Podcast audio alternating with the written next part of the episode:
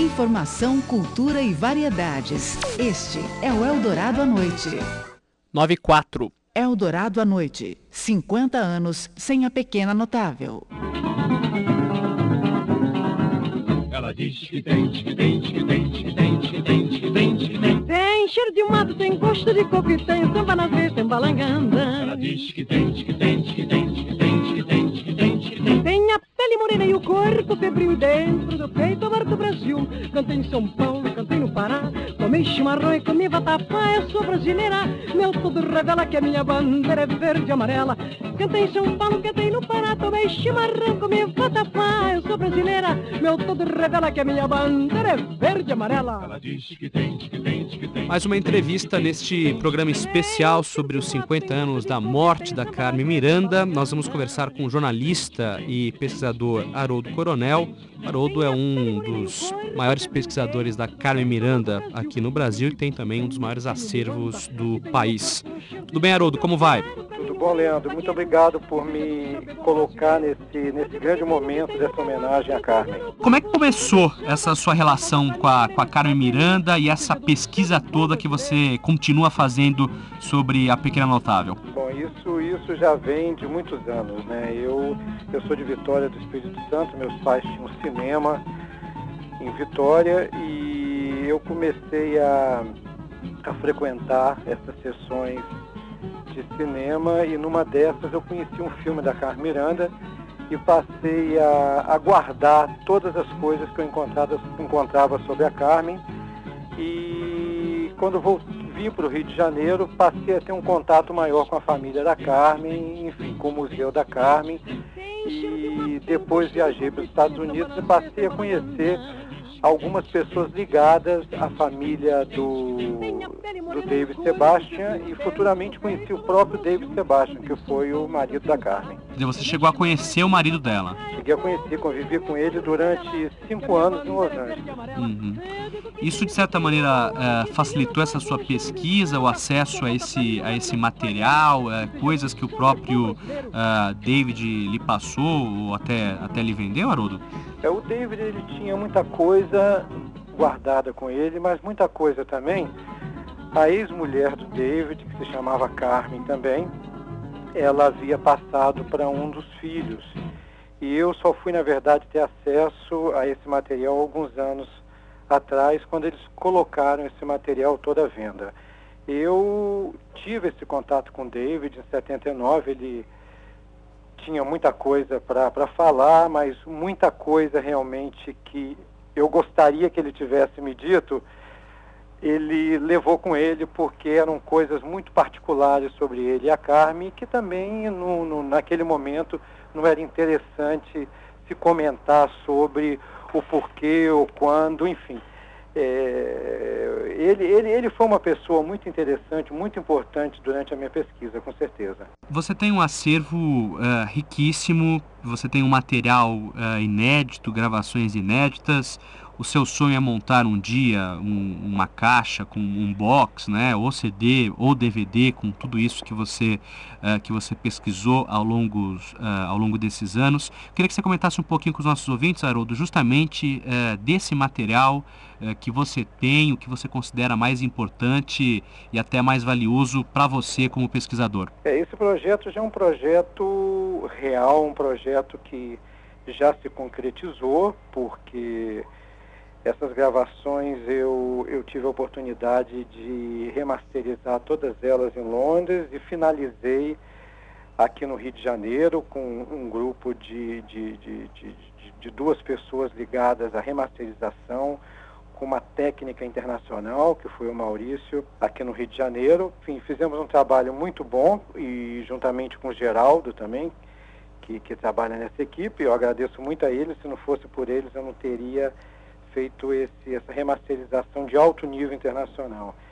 E esse material é, fonográfico eu fico muito feliz de ter conseguido das mãos do David Sebastian, porque nele é, existem as primeiras gravações de Carmen no, na NBC, quando ela foi convidada pelo Rudy Vale, em 39, a conhecer os estúdios da NBC, e ali ela cantou pela primeira vez a versão em espanhol que ela cantava no show Streets of Paris, que foi o primeiro show de Carmen em Nova York. E logo depois, a pedido da própria Carmen, o, o Aloysio de Oliveira, que fazia parte do Bando da Lua, transformou essa versão em espanhol com algumas letras também em, em português. Esse, esse eu, eu, acredito que tenha sido é, é, é, um grande momento, não só na, na, na, na, vida da Carmen, mas como também é, é de poder é, conseguir essas matrizes originais, juntamente com outros grandes shows da Carmen Miranda, que serão colocadas à disposição daqui a alguns anos num projeto que fará parte do centenário da Carmen. Em 2009 é o centenário, né, Haroldo? 2009, em fevereiro de 2009, se Deus quiser. Quer dizer, você tem então uh, um, material uh, inédito de diversas apresentações uh, da Carmen nos Estados Unidos. Exato.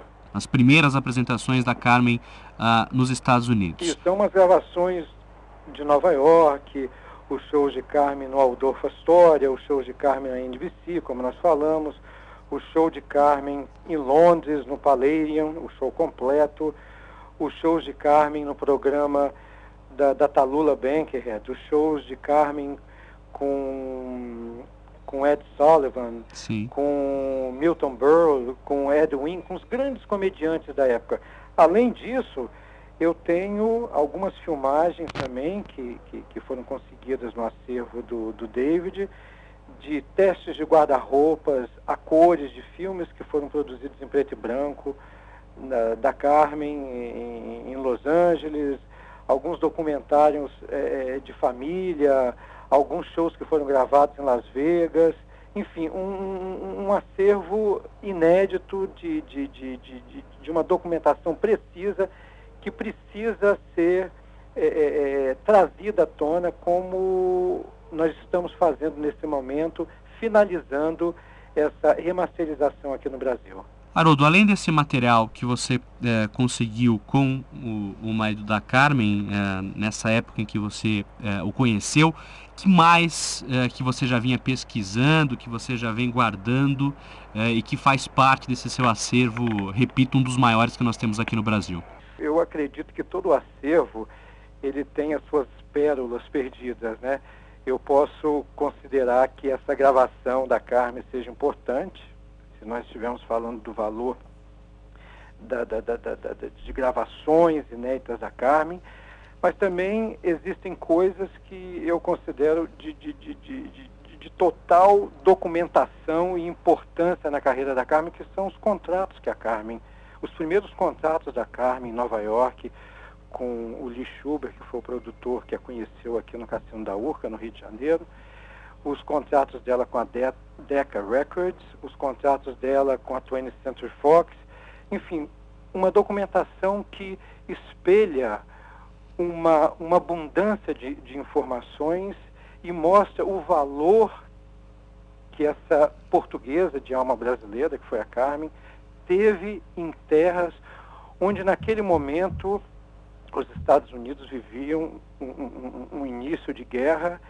e no momento em que ela chega em Nova York, ela é tida como o grande momento, a grande sensação que a Broadway precisava para salvar a Broadway da feira de amostras que estava acontecendo naquele momento no bairro do Brooklyn.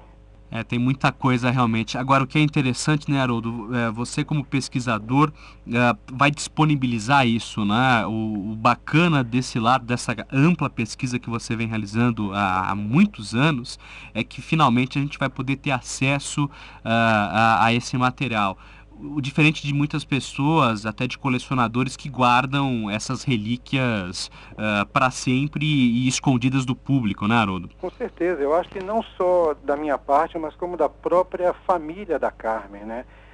Que eu acredito que aqui no Brasil possam ter, ou deveriam ter coisas da própria Carmen, porque a, a Aurora Miranda viveu tantos anos com ela em, em Hollywood né, ela, ela, ela deve ter trazido coisas muito importantes e que nesse momento deveria também colocar à disposição de pesquisadores, de estudantes, enfim, da mídia em geral, para que possam conhecer esse trabalho importante, premiado valorizado e perpetuado que foi o trabalho de Carmen Miranda nos Estados Unidos. Haroldo, existe alguma coisa, algum objeto, é, algum disco, documento que você sempre tentou localizar, uh, ou que seja um objeto que você há muito tempo corre atrás? Olha, é, é, existem muitas, muitas coisas perdidas da Carmen também, não só nos Estados Unidos, mas como aqui no Brasil também. Eu, eu gostaria de ter a cada dia que, que, que, que, eu, que eu, eu me entrose nessa minha pesquisa, porque a, é, uma pesquisa não para, né? Você está todo dia é, encontrando uma informação nova, uma foto nova. Eu, eu, eu, eu quero a cada dia que passa eu encontrar uma foto ou um documento que me mostre que a Carmen não foi só aquela sambista branca como foi apelidada aqui no Brasil, entendeu? E que voltou americanizada, com burro do dinheiro, o bruto do dinheiro, o que, o que se falava na época, mas encontrar uma documentação que a gente possa também dizer para as pessoas, olha, a Carmen não foi só mais uma cantora brasileira, a Carmen foi uma expressão da música popular brasileira nunca importada para os Estados Unidos em época alguma. Não houve ninguém a nível de Carmen que pudesse levar o nome do Brasil de tal forma como hoje ela vem sendo lembrada pelos americanos. O Brasil precisa reconhecer esse trabalho, esse valor internacional da Carmen Miranda. Chegou a hora, chegou, chegou. Meu corpo treme, ginga com pandeiro e a hora é boa e o samba começou. Você acha que ela é injustiçada até hoje aqui no Brasil? Eu sempre achei a Carmen muito injustiçada, né? principalmente pelo lado é, é, da preservação cultural das nossas instituições particulares e até públicas. Eu acredito que o interesse deles está sempre voltado para uma mídia que possa dar um retorno para eles, e não uma mídia interessada em preservar essa documentação, que é uma documentação importante, mostrar para as pessoas, não só em museus, como o trabalho que vem sendo feito pelo César Balbi no Museu da Carmen Miranda nesses últimos anos, é, mas também em escolas particulares, públicas, levar até essas pessoas o trabalho da Carmen, da música popular, do Bando da Lua, que acompanhou a Carmen, entendeu? E outras pessoas também que Carmen ajudou nesse período é, é, é, crescer e até mesmo aparecer é, é, no, no, no ambiente da música popular brasileira. Em breve, em 2009, teremos então gravações inéditas, material inédito em CD, em DVD da Carmen Miranda nos Estados Unidos. Esse trabalho, essa ampla pesquisa vem sendo feita pelo jornalista Haroldo Coronel. É um dos maiores pesquisadores de Carmen Miranda aqui no Brasil, possui um dos maiores acervos e gentilmente conversou conosco neste programa especial. Haroldo, muito obrigado pela atenção, parabéns pelo trabalho, sorte para você. Muito obrigado. E habla castelhano em um fandango, o argentino canta tangos, hora lenta, hora ligeiro. Pois eu canto e danço sempre que possa, um sambinha cheio de bosta, eu sou do Rio de Janeiro. Chegou a hora, chegou, chega. Eldorado à noite. 9 e 17. Sou Arnaldo Jardim, líder do PPS. Como você, estou indignado com estes casos de corrupção. Queremos total apuração. Preocupa também a situação econômica, juros altos, grande carga tributária. Mas hoje quero fazer um apelo. Não desanime. Nosso país é maior que tudo isso. Estamos aprendendo e podemos escolher novos caminhos. PPS. Entre que a causa é sua. Arnaldo Jardim. Seguros e Previdência. Novidades e tendências com o advogado e consultor Antônio Penteado Mendonça. Oferecimento Unibanco AIG, nem parece seguradora. Quem comercializa as apólices de seguros é o corretor de seguros. A lei brasileira determina que todo seguro deve ter uma comissão de corretagem paga pela seguradora. E esta comissão de corretagem, que é paga pela seguradora, mas de verdade custeada pelo segurado, por força da lei, só pode ser paga para um corretor de seguros. Isto faz, na prática, com que o corretor de seguros torne-se figura obrigatória em praticamente todos os contratos de seguros brasileiros. Além disto, a classe, ao longo dos últimos anos, conseguiu um desenvolvimento profissional espantoso e atualmente os corretores de seguros, em grande parte deles pelo menos, está capacitada a atender os seus clientes, inclusive em seguros mais complexos. Para se tornar corretor de seguros, é indispensável que o profissional faça um curso e depois passe num exame de habilitação. Não basta simplesmente querer ser corretor de seguros. Sem que o indivíduo tenha este curso e que ele tenha sido aprovado nas provas finais deste programa, ele não pode exercer a profissão, porque não receberá a carteira de profissional como corretor de seguros. Você ouviu Seguros e Previdência. Oferecimento Unibanco AIG. Nem parece seguradora. No mundo inteiro, contratar seguro é medida de bom senso. No Brasil, mais que bom senso é questão de necessidade. Não dá para imaginar uma família brasileira vivendo sem um seguro de vida, um plano de saúde privado ou um plano de previdência complementar, para não falar em todas as outras situações de risco em que uma apólice de seguro seria a certeza da redução dos prejuízos. No entanto, a maioria dos brasileiros ainda não contrata seguro. Pense nisso e tome uma atitude de primeiro mundo.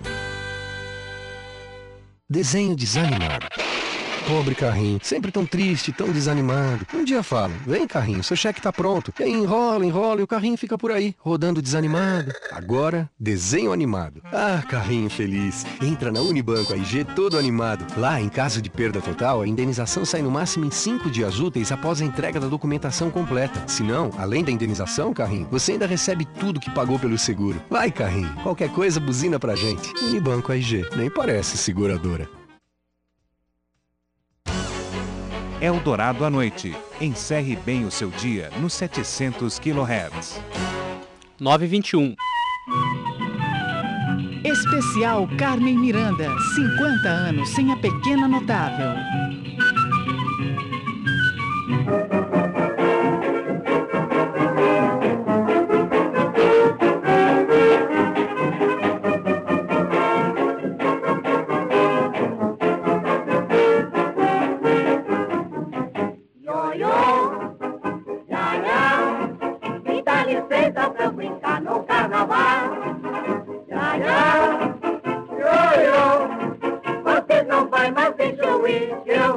Mais um entrevistado neste programa especial sobre a Carmen Miranda, um dos grandes estudiosos da música popular brasileira, um dos grandes nomes eh, desse cenário musical, que é o Ricardo Cravo Albim, que é responsável pelo Instituto Cravo Albim no Rio de Janeiro, com um dicionário fantástico sobre os nomes da música brasileira. Tudo bem, Ricardo? Boa noite.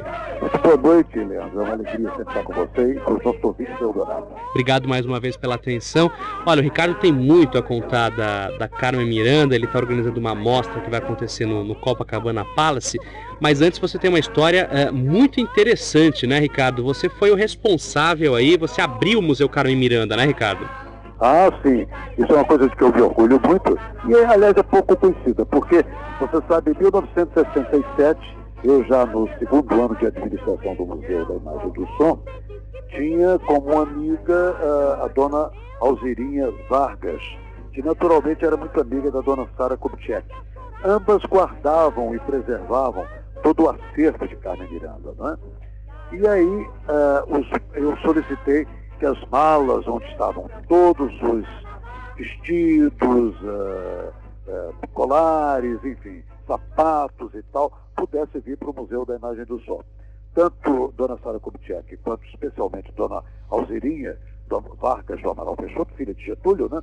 de imediato generosamente cederam as malas que vieram a ter no Museu da Imagem do Som um abrigo inicial. De imediato nós abrimos a mala, eu me lembro da minha emoção, abrindo as malas, saindo aquelas belezas todas, não é? E fizemos uma exposição. Imaginem os ouvintes que a exposição, montada para permanecer dois meses, permaneceu seis meses. Havia fila durante seis meses na, na, na porta do Museu da Imagem do Som, que ocupou todo o segundo andar do velho prédio do Museu da Imagem do Som, durante seis meses ininterruptos. Foi ali que o Museu Carmen Miranda nasceu. Depois da exposição voltaram para os baús e em seguida o governo do estado uh, da Guanabara resolveu fazer finalmente o Museu Carmen Miranda no Parque do Flamengo, onde ele até hoje está. Isso foi em que ano, hein, Ricardo? Na década de 60 já? Foi, isso, o Museu uh, Carmen Miranda se abrindo uh, dentro do Museu da Imagem e do Som, primeira vez que as roupas, os vestidos e tudo aquilo que pertencia a Carmen se abriu em 1967. 67, então. A gente já tinha. Já t... e, a, e a procura era incrível, quer dizer, a, a população tinha uma curiosidade é, monstruosa para ver os objetos, para ver as roupas da Carmen Miranda. A enorme, a, a curiosidade do público. Vinham pessoas do país inteiro, acreditem, naquele ano já remoto de 1967. Daqui a mais dois anos, uh, 40 anos atrás, não é? Exatamente. Portanto, há 38 anos atrás eu abri, tive o privilégio de abrir o Museu Carmen Miranda dentro do Museu da Imagem e do Som, e a exposição foi vista por milhares e milhares de pessoas. Era justa a curiosidade. Nunca ninguém tinha visto aquelas roupas que as pessoas, muitas das quais dessas roupas, conheciam apenas de filmes. Né?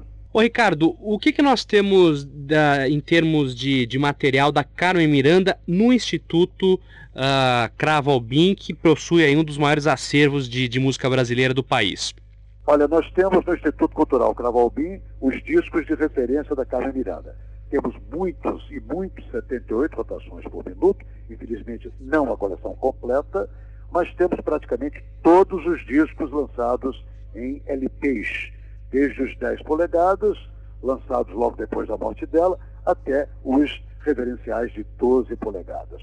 Além de mantermos uh, toda a informação, discografia completa, uh, dados biográficos, artísticos de Carmen Miranda, no nosso site, né? Uhum. que é o Dicionário Cravalbim da MPB, que os, os, uh, os ouvintes puderam perfeitamente acessar, se me permitem dar o endereço. Por favor. www.dicionariompb, tudo junto, Então aí nós temos informações as mais variadas, além de também no museu, uh, que é o nosso Instituto Cultural Cravalbim, uma referência da música popular brasileira hoje. Instituto, aliás, de resto, feito exatamente para preservar as fontes da música brasileira. Temos uma peça muito rara, que é um par de, uh, sanda, de, de, de é, sapato de Carmen Miranda. Ao que consta, isso me foi dado pela própria Aurora Miranda, há uns 15 anos atrás, e foi o sapato que ela usou no último dia de vida. No último dia de vida? É, porque, é, segundo Aurora Miranda, seria um sapato que Carmen teria usado no último dia de vida. Ela encontrou no quarto, guardou com alguns objetos de preferência e aquilo ficou com ela, ela me transferiu há 15 anos atrás. Que interessante. Aliás, vocês têm muito material também da própria Aurora Miranda no Instituto, né, Ricardo? Ah, sim. A própria Aurora sempre foi uma amiga muito querida minha, né? como Cecília. Aliás, quando nós abrimos o, a exposição Carmen Miranda, o berço do Museu Carmen Miranda, no Museu da Imagem do Som, ah, eu solicitei a Aurora que indicasse uma pessoa da família. Quem veio foi a irmã mais nova de Carmen, Cecília Miranda, que felizmente está viva entre nós, não é? E a Cecília foi funcionária do Museu da Imagem e do Som durante dois anos por conta disso. Quer dizer, há uma ligação forte aí entre você e a, e a família da própria Carmen Miranda, Ricardo. Ah, sem dúvida. Por essa razão, exatamente, uh, Leandro, que nós fizemos um projeto para também se somar a essa data de referência e de reverência da música popular do Brasil, que são 50 anos sem carne que nós agora estamos é, configurando. Né? Imaginamos um projeto dentro do Instituto chamado Carmen Miranda é Fashion é um dado, uma janela de originalidade, porque muitas vezes você ainda ouve esse tipo de crítica absurda e burra, que Carmen Miranda era cafona, que era uma fogueira tropicalista, que era um exagero só. Isso é uma bobagem, porque Carmen Miranda nas, nas telas, ela tinha um personagem, e fora das telas era uma mulher elegantíssima, criando inclusive moda. Os turbantes, vocês sabem muito bem, que foram praticamente recriados por ela, coisas de cabeça.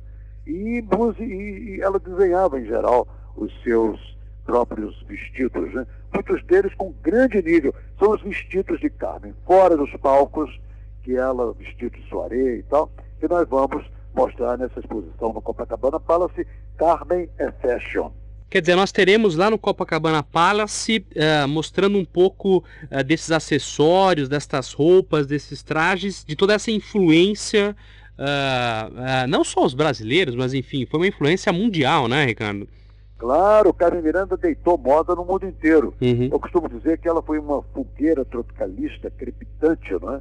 Fogueira que existe e que está acesa até hoje, porque o mundo inteiro ainda reverencia, ainda se lembra tal a força de que ela era possuidora, né? Lembra-se e nos lembramos todos de Carmen Miranda. Essa exposição, aliás, tem a curadoria de Maria Eugênia Stein, que é diretora cultural do Instituto, é uma pessoa extremamente ligada à qualificação cultural das referências do país, não é? Ô Ricardo, quando é que vocês pretendem é, abrir a exposição? Quer dizer, vocês estão acertando ainda a questão de datas, o local já está definido, mas é, já existe um cronograma para a abertura da, da mostra Carmen é Fashion? Já, a mostra Carmen é Fashion, a ser exibida aberta no Copacabana Palace e logo depois transferida para outra casa uh, de referência de beleza no Rio de Janeiro, que fica na Praia do Flamengo, a Casa Julieta de Serpa. É um palacete lindo, né? Então ela vai permanecer ali em torno de um mês. Isso tudo para final de novembro deste ano. Final de novembro, então, a mostra Carmen é Fashion lá no Rio de Janeiro, que com certeza a gente vai destacar aqui no programa. Só para gente fechar, é, a gente fechar, Ricardo, vamos repetir uh, o site do Dicionário uh, da Música Popular Brasileira, Dicionário Cravalbim, que eu repito, tem um, um material fantástico, inclusive sobre a própria Carmen Miranda. É verdade. Então, o site na internet, aliás, mais de 80 mil pessoas por mês no mundo inteiro, né, se dirigem e, e acessam esse site é www.dicionariompb.com.br. O Ricardo Cravalbim é um dos grandes estudiosos da música popular brasileira, responsável pelo Instituto Ricardo Cravalbim. Conversou com os ouvintes da Eldorado, direto do Rio de Janeiro. Mais uma vez, muito obrigado pela atenção, Ricardo. Um grande abraço. Um grande abraço. Eu que lhe agradeço o privilégio de falar com você e com seus ouvintes. Eldorado à noite. Nove e meia. Todos os finais de semana, você acompanha o Pesquisa Brasil, uma parceria do jornalismo Eldorado com a revista FAPESP, Fundação de Amparo e Pesquisa do Estado de São Paulo. Você em dia com o melhor da ciência e da pesquisa. Participe mandando dúvidas para o telefone 3858-4686 ou pelo e-mail pesquisa@radioeldorado.com.br. As perguntas serão respondidas por cientistas. Apresentação de Tatiana Ferraz. Participação de Mariluce Moura, diretora de redação da revista Pesquisa FAPESP. Todo sábado ao meio-dia e meia, com horários alternativos, aos sábados, sete e meia da noite e aos domingos, três e meia da manhã e duas da tarde.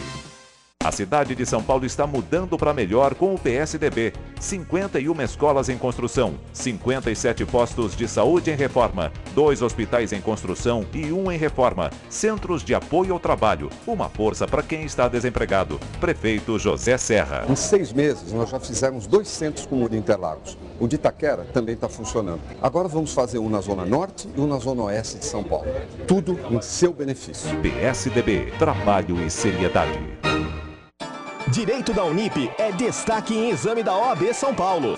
Os resultados da segunda fase do exame da Ordem dos Advogados do Brasil, Seção São Paulo, realizada em fevereiro de 2005, confirmam. Em números de aprovados, Unip é o primeiro lugar. Na capital, foram 495 aprovados. No estado de São Paulo, foram 906 aprovados. Em percentagem, foram mais de 60% aprovados na capital. Direito Unip é qualidade. Todo tipo de plástico rígido ou flexível pode ser reciclado. Garrafas de refrigerantes, potes de alimentos, embalagens, copos e pratos descartáveis, bandejas de isopor. Não são recicláveis ainda tomadas e acrílicos. Não jogue fora. Recicle. Reciclar é saúde. Pintou Limpeza. Apoio. Novelis, líder mundial em laminados e reciclagem de alumínio. E Tetra Pak. Protege o que é bom. É Eldorado à noite. Encerre bem o seu dia nos 700 kHz. Oferecimento Rubaiá, eleito pela oitava vez consecutiva a melhor carne da cidade pela revista Veja. 9h33.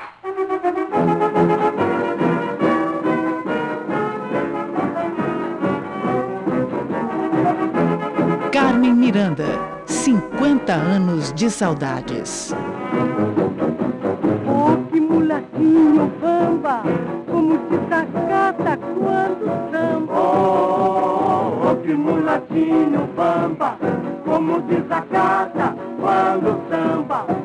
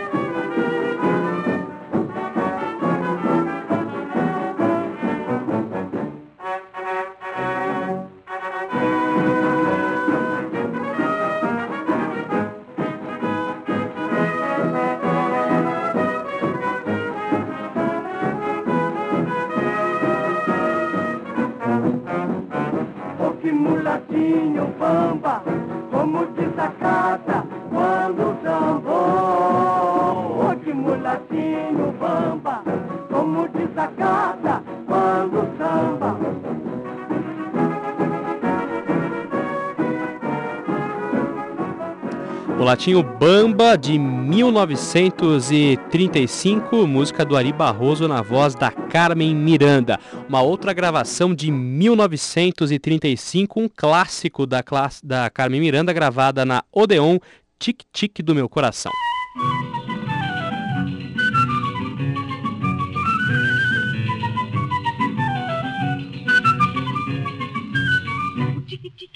Tic-tac do meu coração Marca o compasso do meu grande amor.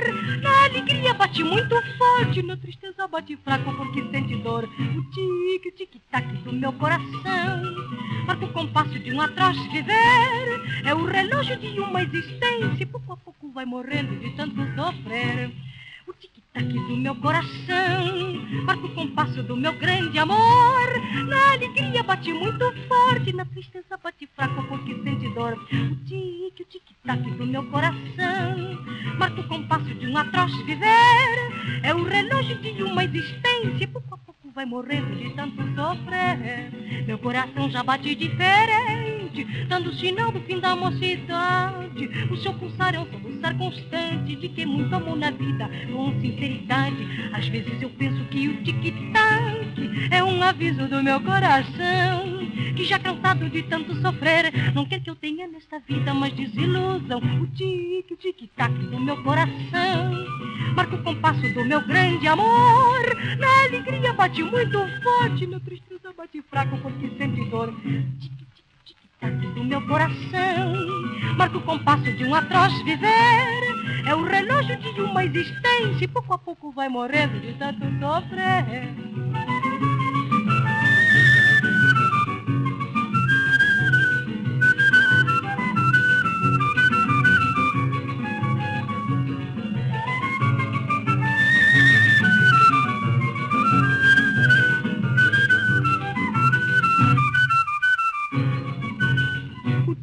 tic-tac do meu coração. Marca o compasso do meu grande amor. Na alegria bate muito forte, na tristeza bate fraco porque sente dor. O tic-tic, o tic-tac do meu coração.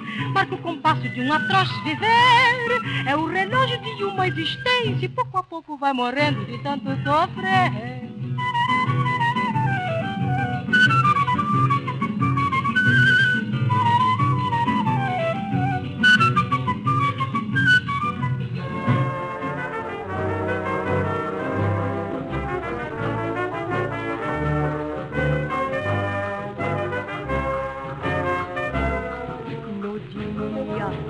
Apareci no mundo, juntou uma porção de vagabundo da orgia.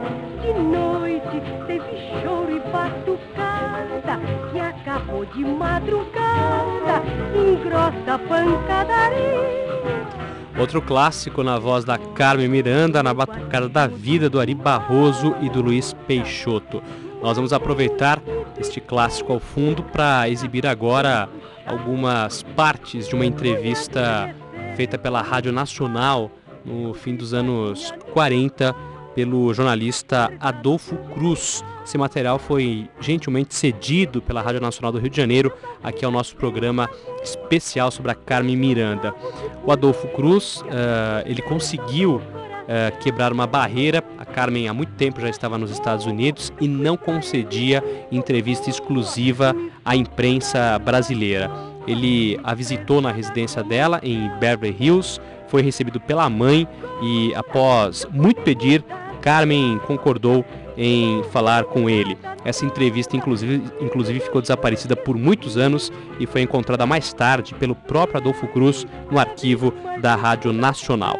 Vamos ouvir Carmen Miranda fazendo uma saudação aos ouvintes da Rádio Nacional do Rio de Janeiro. Queridos ouvintes da Rádio Nacional, é a Carmen Miranda que está falando. Com a voz mais grossa, sem sotaque, que todo mundo pensa que eu estou na América há muitos anos e que eu tenho sotaque, mas o sotaque não está comigo absolutamente. Eu continuo, continuo sendo brasileiro a 100% como você está vendo, né? Sem dúvida alguma, a Carmen Miranda é tão brasileira e ela mesmo costuma recepcionar os brasileiros com uma característica feijoada.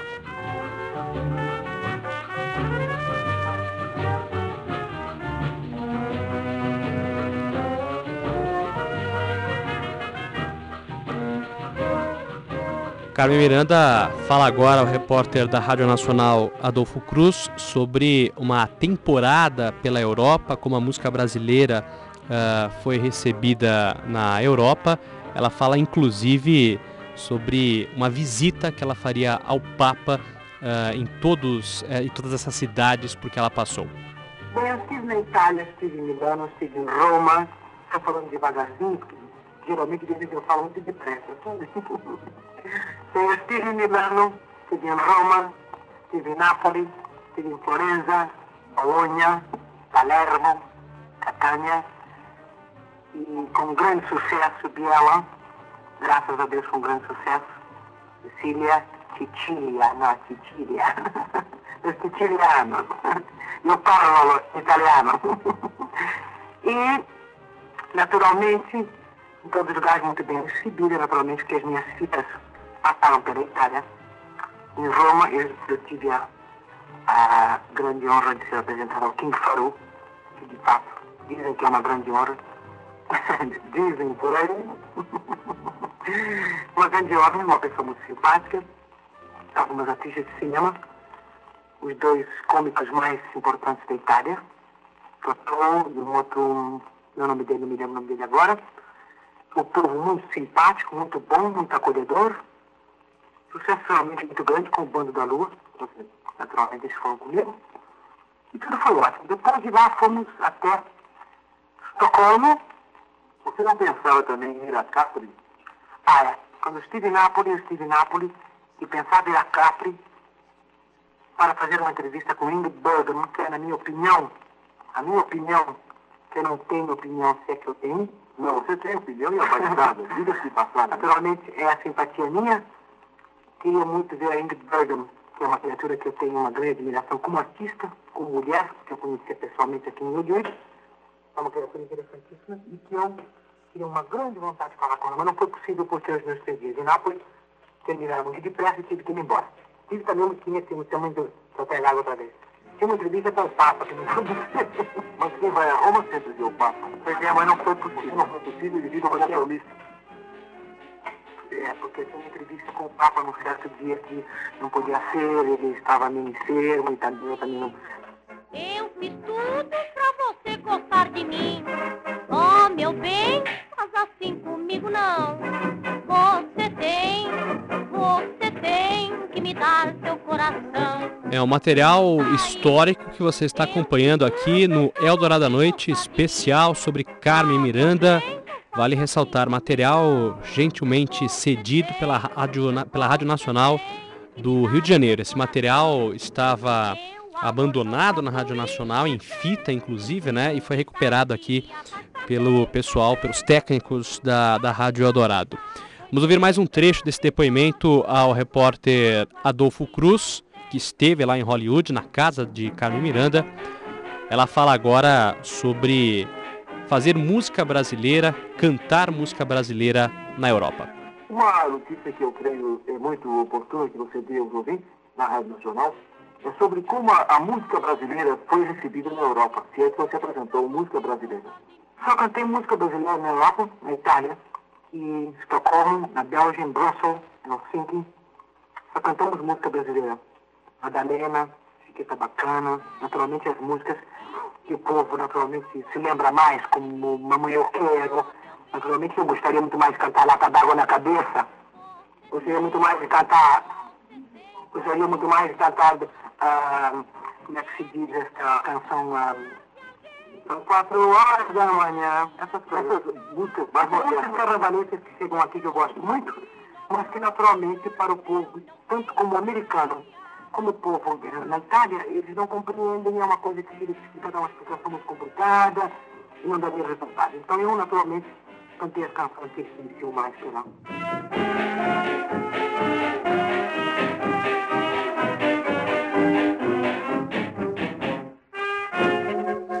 Material histórico da Rádio Nacional do Rio de Janeiro, entrevista feita com Carmen Miranda, direto de Beverly Hills, direto de Hollywood. Essa dificuldade de Carmen Miranda já era um sinal, né, em se lembrar dos nomes, esquecer as músicas, já era sinal de uma crise de estresse que estava se aproximando. Esse material foi encontrado pelo repórter Adolfo Cruz nos próprios arquivos da Rádio Nacional.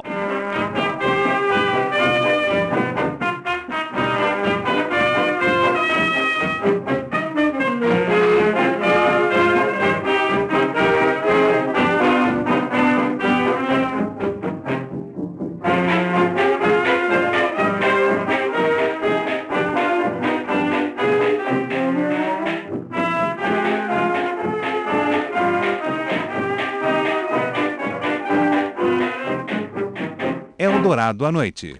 9h46. Agora na Rádio Eldorado, a movimentação do mercado financeiro no Brasil e no mundo. Os dados da produção industrial divulgados nesta sexta-feira pelo IBGE vieram acima da média das apostas de analistas, mas ao contrário do esperado, não definiram as apostas de quando a taxa Selic começa a cair.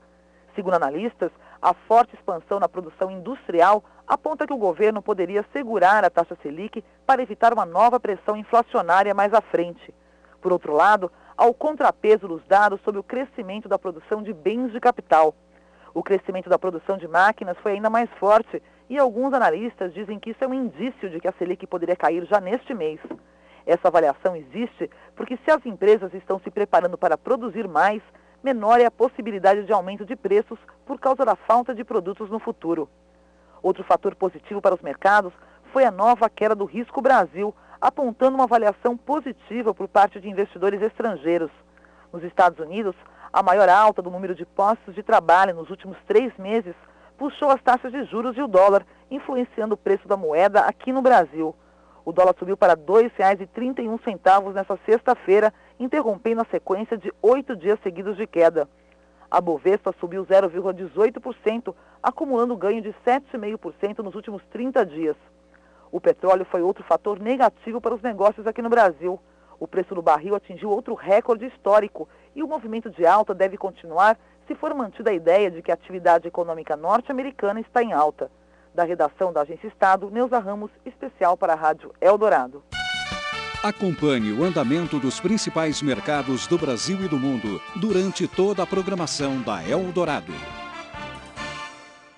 Deputado Vadão, presidente estadual do PP. O Estado de São Paulo é referência na área industrial, na área tecnológica, na área de geração de oportunidades e também na área da saúde. A exemplo do Hospital do Câncer de Barretos. Todas as ações de crescimento, de evolução, que fez do melhor trabalho no tratamento de câncer do Brasil. Nós estivemos presentes, estivemos juntos nessa ação. O PP é assim, pratica trabalho e colhe resultado. Onde tem PP, tem progresso. Hombre, en el gran buffet mediterráneo de Rubayá, los peixes que van a pegar usted pela boca. Boquerones en vinagre, peixe no sal, bacalao, salmón, paella valenciana, aspargos de Navarra, bonito del norte de España, pimientos del piquillo, pernil de vitela, presunto ibérico, pata negra y mucho, mucho más. Gran buffet mediterráneo de Rubayá. Son Alameda Santos, ¿eh? Venga. Vem aí uma ferramenta de procura indispensável para o seu dia a dia. Novo CD-ROM Listão OESP com tudo o que você precisa ou sonha comprar para casa ou para a empresa. O novo CD-ROM do Listão é grátis e sai encartado no Estadão e Jornal da Tarde, domingo, 4 de setembro. Anote e não perca. 4 de setembro, dia do presentão do Listão. Novo CD-ROM Listão OESP, dentro do Jornal da Tarde e do Estadão. Universidade Cidade de São Paulo e Shopping Anália Franco celebram a parceria Grandes Encontros 2005. Os principais nomes da música brasileira passaram por aqui em três anos consecutivos de evento. E agora a qualidade e a diversidade continuam na temporada 2005. Já se apresentaram Pato Fu, Alceu Valença, Altamiro Carrilho e Danilo Brito, Bossa Cucanova, 14 Bis e Vanderly, Funk Como Legusta, Helios Skindi e Palavra Cantada. Boa música promovendo grandes encontros aos domingos na praça de eventos do Shopping Anália Franco. Patrocínio: Universidade Cidade de São Paulo, Unicid, formando profissionais mais competentes. Realização: Rádio Eldorado e Shopping Anália Franco. Informação, cultura e variedades. Este é o Eldorado à noite. 9h50. Especial Carmen Miranda, 50 anos sem a pequena notável.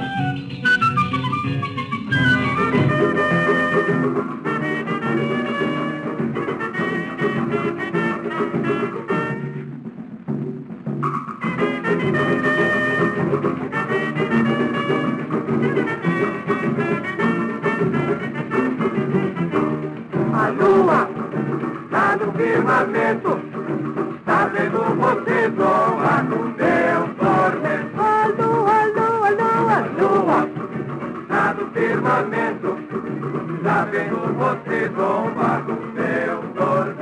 Agora no 700 kHz, o nosso contato é com a cineasta Helena Solberg, ela que em 94 realizou um documentário sobre Carmen Miranda, Banana is My Business. Aliás, esse documentário será lançado nos próximos meses no formato DVD, com extras, com material que não entrou no filme. A Helena conversa conosco direto do Rio de Janeiro. Como vai, Helena? Boa noite. Tudo bem? Tudo certo? Tudo ótimo. Helena, eu queria contar um pouquinho desse documentário uh, para os nossos ouvintes. Inclusive, esse documentário ele foi lançado no, no formato VHS. Acredito que algumas pessoas uh, tiveram, inclusive, uh, acesso a esse material. Você fez uma pesquisa muito interessante para mostrar um, um, outro lado da Carmen Miranda, tirando esse, esse lado de mito, de, de, celebridade. Você mostrou a Carmen Miranda a mulher realmente, né? Eu queria que você contasse um pouquinho dessa pesquisa que você realizou para produzir o documentário. É, o, o, documentário, na verdade, ele foi lançado em cinema, ele foi lançado nos Estados Unidos em todos os cinemas de arte e foi lançado aqui no Brasil também, primeiro em cinema. Depois é que houve a, os, os uh, outros formatos que foram para as locadoras, né? Mas, enfim, a ideia foi que quando, quando eu comecei a pesquisar realmente a vida dela, é, começaram a surgir coisas assim extremamente interessantes, entendeu? Sobre esse período e sobre como ela estava inserida entendeu? Nessa, nessa, nesse período com a era a época da guerra, a Segunda Guerra Mundial, a política da boa vizinhança. Então tinham coisas absolutamente muito interessantes e que nunca tinham sido pesquisadas antes. Nós fizemos, tenho certeza, a maior pesquisa realizada, entendeu, é, naquela época sobre ela. É, nós fomos a todos os jornais, jornais é, internacionais, e botamos notas pedindo a pessoas que tivessem alguma é, coisa sobre Carmen, que nos enviassem, que entrassem em contato conosco, e levantamos então uma enormidade de histórias e de coisas, porque ela realmente é um ícone e ela é muito, muito conhecida internacionalmente. Isso também é uma coisa interessante, ela é quase que mais prestigiada e mais conhecida fora do que no Brasil. Isso é uma ironia. Mas, enfim, uh, foi muito interessante poder uh, descobrir também uma série de coisas bastante pessoais sobre a vida dela, né? Quer dizer, não no sentido assim de investigação na vida, entendeu? Mas assim, do que aconteceu com ela realmente nessa passagem do Brasil para os Estados Unidos, entendeu? O que, que aconteceu como é que a imagem dela foi usada, a história extraordinária da ascensão dela, que é uma coisa que inédita, ela, ela chega nos Estados Unidos e, tipo, quatro, cinco meses depois, ela é a atriz de Hollywood mais bem paga, mais bem paga de Hollywood inteiro. Então, quando essas notícias chegavam no Brasil, as pessoas um pouco duvidavam, um pouco não, duvidavam mesmo, diziam que isso não era verdade. Isso é uma coisa estranha, né? Essa reação dos brasileiros a ela, que era um pouco também essa reação de tentar entender o que, que era aquela imagem que passou de repente a nos representar. Quer dizer, uhum. aquela mulher com aquelas bananas, aquelas frutas todas na cabeça, era uma coisa para um certo público no Brasil meio assustadora. Não a audiência popular, mas uma elite que tinha se sentia constrangida com aquela imagem. Então, foi assim como uma investigação, uma história de detetive, né, que nós fomos buscando e buscando e buscando, entrevistamos assim as últimas pessoas que vivas que ainda a conheciam em Hollywood, né, como César Romero, muita gente que, que, que aliás já estavam na faixa dos 70, 80 anos e que logo depois faleceram. Quer dizer, nós chegamos assim no momento exato de ainda poder recolher material vivo entrevistas, o que acho que enriqueceu muitíssimo o filme, né? Helena, uh, pelo fato uh, de, de você ser mulher, uh, você teve uma identificação de certa maneira uh, com uh, Carmen Miranda uh, e não digo com esse glamour, com, com, esse estilo todo, com esse mito que se criou, mas em alguns, em alguns trechos do próprio documentário você coloca isso numa voz em off, mostrando esse lado mulher realmente da, da Carmen, né? Essa pessoa que existia por trás daquela imagem que a gente conhece da Carmen Miranda. isso num certo momento gerou até uma identificação uh, do que ela sofria e do que ela uh, sentiu uh, nessa vida toda?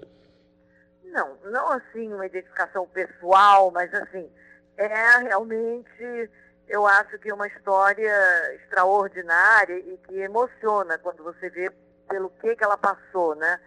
Eu acho que também, para, não falo só de mim, eu digo assim, eh, principalmente a imagem da mulher o que se chama de, convencionou-se chamar-se de as latinas, né? A mulher, é, que a Carmen inclusive faz uma graça muito grande sobre esse assunto, que as louras estavam sempre na frente e tinham todas as vantagens, e que as latinas, a Rita Moreno também se refere a isso, né? Como tiveram que é, enfrentar barreiras muito duras em Hollywood para poderem uh, alcançar um, um certo patamar assim dentro da, de Hollywood. E no caso de Carmen, o que, que, o, o que, que eles queriam é que ela continuasse repetindo absolutamente a mesma imagem. Agora, essa relação pessoal minha que você fala era um pouco mais uma relação minha com as imagens projetadas sobre a mulher no cinema, digamos, de Hollywood. Quem era, quem eram essas mulheres, entendeu? E o que, que nós tínhamos a ver com ela, porque nós crescemos no Brasil, na América Latina, vendo muito filme americano, né? Então essas imagens é muito interessante analisar o impacto dessas imagens em nós. Então, eu, quando falo de mim, eu estou um pouco me colocando como mais de uma mulher, entendeu? Eu acho que foi uma, um recurso que eu usei no filme, que eu acho que, que deu certo, porque trouxe a história um pouco mais para perto, entendeu? A tornou mais pessoal, mas que também funcionou como um recurso. Vocês, nesse trabalho de, de busca, de pesquisa, uh, encontraram trechos de filmes em alguns laboratórios uh, americanos, algumas entrevistas, e encontraram inclusive um, um, filme doméstico da Carmen, né, Helena? É, aquele filme é muito interessante. Aquele filme, ah, para te dizer a fonte agora, é complicado, mas foi uma dessas coisas que veio cair em nossas mãos eu acho que foram aqueles irmãos negros, os uh, sapateadores muito famosos, que agora foram eles que tinham esse filmezinho. Era um filme rodado, entendeu? Um, exatamente, um filme caseiro. E nós conseguimos comprar os direitos. E isso era uma coisa assim que nunca ninguém tinha visto. É. Nós encontramos muita coisa, muitas coisas, aliás, nos arquivos que eram inéditas. Helena, falando uh, um pouquinho ainda sobre, sobre o documentário, nessa busca toda, né, nessa pesquisa toda, uh, que conclusão uh, você, como, como diretora, tirou? Quer dizer, a Carmen acabou sendo vítima do, do próprio sucesso? Olha, isso é mais, é mais ou menos um clichê. Quer dizer, existe essa história, definitivamente, nos grandes astros, né? Existe um pouco essa história de que o sucesso pode te consumir também, né? Eu acho que a, a, a, é uma história deslumbrante a história de Carmen, porque é uma coisa quase que. Mas ela é clássica também, né? De Cinderela, quer dizer, que ela sai e ela se transforma nessa coisa absolutamente extraordinária e depois há uma, há uma descida, né? Que começa que. Porque essas coisas uh, a gente sabe, quer dizer, o sucesso é uma coisa extremamente perigosa, né? Pode ser Hoje em dia, eu acho que os atores se protegem muito mais. Que suas vidas privadas são, eles defendem com unhas e dentes. Ninguém mais cai naquela esparrela de, entendeu? De poder deixar todo mundo entrar e saber. E, e naquela época, Hollywood, os estúdios, é, como é que se diz? Eles eram, possuíam os atores. Eles tinham contratos de anos e anos e anos, entendeu? Em que eles tinham que trabalhar para aquele estúdio. E, e, e lançavam as, as imagens. Por exemplo, Hollywood escreveu praticamente uma biografia de Carmen, que era o que devia ser sempre dito quando ela era entrevistada e aparecia. E era uma coisa muito engraçada, porque era uma coisa fictícia, entendeu? Uhum. Era assim, a história não tinha muito a ver com quem Carmen era, onde ela nasceu e coisa nenhuma. Era uma invenção deles. Então, para destrinchar isso tudo e chegar realmente a, Quer dizer, nós tivemos muita sorte de ter o apoio da família aqui no Brasil, que nos deu uma carta branca para podermos investigar e que, aliás, reconhece o filme como sendo a história oficial de Carmen, a primeira vez contada, né? Então isso para nós foi muito gratificante, porque esse filme sempre tem esse tipo de problema, entendeu? Aparecem pessoas que dizem, mas não era nada disso. Agora isso sempre acontece, né? Claro, não tem jeito. Bem, Sim. vai pintar alguém que diz, não, isso aqui é uma loucura. Então, ah, eu fiquei muito contente que ele, ele foi feito na, na hora que tinha que ser feito, entendeu? Uhum. Eu acho que o momento era um momento maduro e ah, até agora, quer dizer, em termos de... Vai haver uma, uma biografia de Rui Castro, né? Sim. Que, graças a Deus, que ele é um escritor magnífico. Mas em termos de filme mesmo, eu acho que o nosso é o que que marcou assim uma uma visão, uma possibilidade de uma de uma de como você diz isso, de uma de uma análise, né, de que de que, que era aquilo, entendeu? E não é uma coisa só didática. O filme não é didático. O filme segue um caminho de emoção. Que eu Sim. acho que o cinema é isso. Você quer levar as pessoas também a emoção, né? E a história dela é, é muito emocionante. Helena, só para gente, a gente finalizar, uh, nos próximos meses o documentário será lançado uh, no formato DVD. Já dá tá. para antecipar o que, que nós teremos nesse DVD, me parece, inclusive, com diversos extras, né? É, são extras, porque você sabe quando você faz um filme, você, você filma muito, entendeu? Em excesso, ainda mais um documentário, né? E não havia maneiras que tudo, seria, tudo poderia caber no filme.